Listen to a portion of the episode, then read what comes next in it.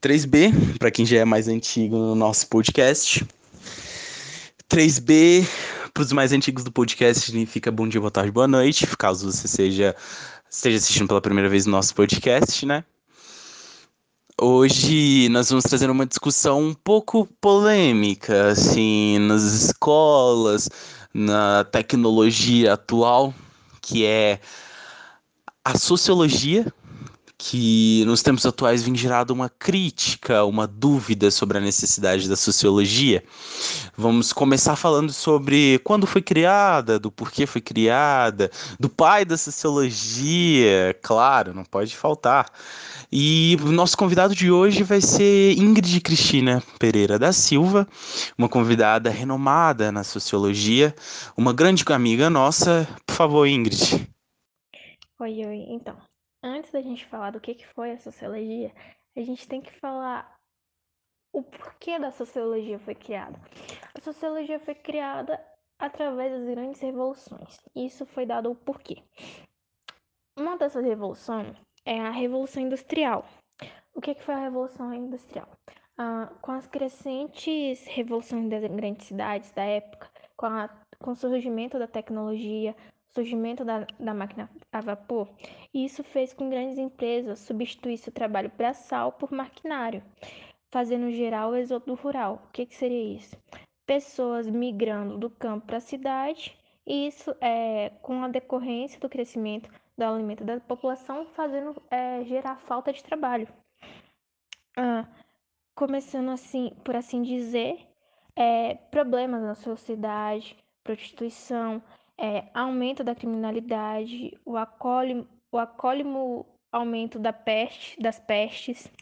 Ah, como já dizia o nosso tão conhecido é, Cunha, um conjunto de conceitos, de técnicas, de métodos de investigação produzidos para explicar a vida social. E tam é também uma ciência que busca a compreensão e transformação do real. Realmente, verdade, a sociologia, se você for analisar, teve início com as consequências da Revolução Industrial. Se não me engano, ela veio a ser modificada, os pensamentos, o foco da sociologia, pelo iluminismo, né? Que, como todos conhecem, é a época de luz. Nessa época, com eles soltaram a corrente, por assim dizer, do pé da sociologia tirando focos centrados no antropocentrismo e no teocentrismo. Então, assim, o que gera o iluminismo, que critica a sociedade atual da época, são os progressos científicos, tecnológicos, racionalismo, do famoso, né, que todos conhecem, Descartes, crescimento da burguesia e nova dinâmica social, se você for pensar. Então, o iluminismo, é, de um certo modo, pode ser um, uma, um tipo de sociologia, uma análise da sociologia que dá para se pensar direito, né? Isso, com certeza. É, não dá para a gente é, entrar no antropólogo da sociologia sem falar do pai da sociologia, o grande Augustus Comte. O cara ele era um faz tudo, é médico, professor de matemática, sociólogo.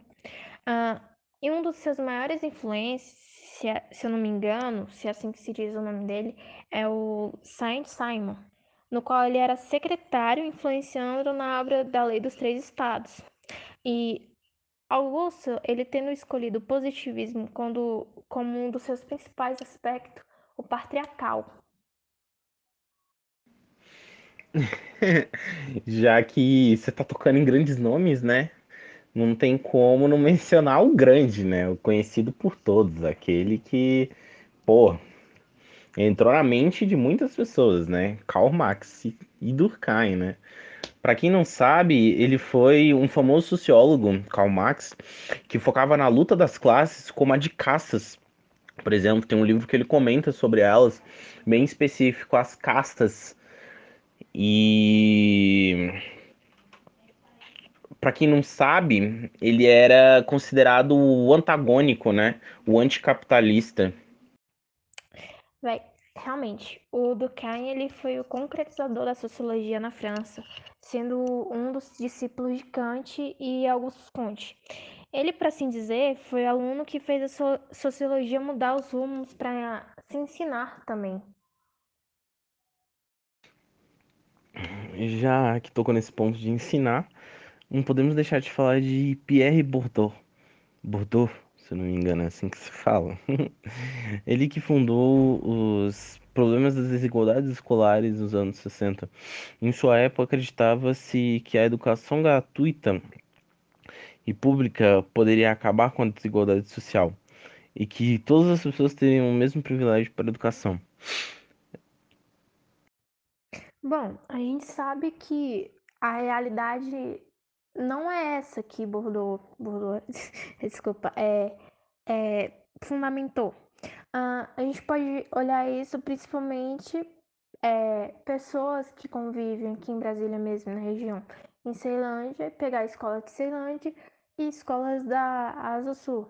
Se a gente tentar pegar é, as estruturas da escola muda, uh, os profissionais uh, não é querendo dizer que não são competentes, uh, mas são mais alunos, são. Como posso dizer? São. É, não são. São muitos alunos para um único profissional da educação. Isso acontece, pode ter alunos interessados, uh, pode ter alunos interessados, mas a educação não vai ser igual para todos, porque são, muita, são muitas salas que um único professor pode dar aula em um único dia. E isso vai cansando a dinâmica dele, e isso pode causar, é, fazendo que, que o, profissional da educação possa ter um pouco de desistência com alguma turma. Ah, eu falo isso porque eu já tive essa própria experiência. Ah, e como Bordeaux foi abordado, eu sinto o nome do And Antônio Gramsci, acho que é assim que se diz. Ele era socio uh, sociólogo comunista, ele que venceu a Primeira Guerra Mundial, que também deu um marco na sociologia, um grande marco na sociologia. Uh, viveu a Revolução Bolchevique, sendo assim um grande crítico do capitalismo. Ele repudiava as escolas profissionalizantes, pois a principal preocupação das escolas são preparar o, a mão de obra, ou seja, os alunos, para o mercado de trabalho.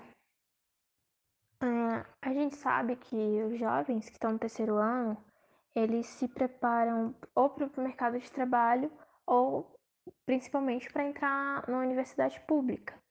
Uh, a gente fala isso porque aqui em Brasília a gente tem um privilégio, né? Os alunos que estão no terceiro ano, eles têm, é, por assim dizendo, eles têm, são um pouco mais privilegiados, porque eles podem entrar na universidade pública tanto pelo PAIS, tanto pelo Enem ou pelo vestibular. Então eles têm as três formas de entrar. Mas a gente sabe que não é a mesma coisa, não são é, a mesma educação para todos. Não é igualitário. E essas escolas profissionalizantes, o ruim delas é que elas só preparam para o mercado de trabalho específico. Mas é, como eu, como eu não, é, como por exemplo os alunos que fazem curso técnico integrado em informática, foi o que eu fiz. É, eles só preparavam para informática e isso nem era tão bom assim porque a gente não tinha na prática. Eu sou formada em TI, só que em sistema. Sou técnica em informática, só que para sistemas. Ou seja, uh, mexer com hardware, então mexer com qualquer outra coisa que não seja especificamente sistemas, eu não vou saber. E a grande prática uh, do mercado de trabalho, quando vai contratar um, um profissional de TI, é na área de suporte, é para dar mais suporte tipo hardware. Uh, necessariamente, eu não aprendi isso, eu tô aprendendo agora, olhando vídeos no YouTube, enfim, é, me virando sozinha.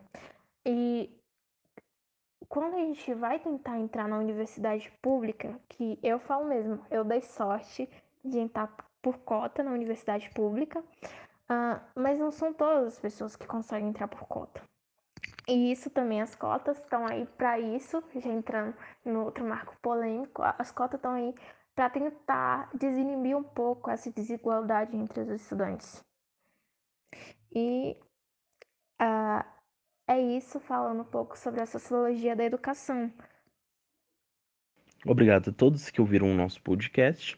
Ficamos por aqui hoje. Desejo um 3B para todo mundo e muito obrigado.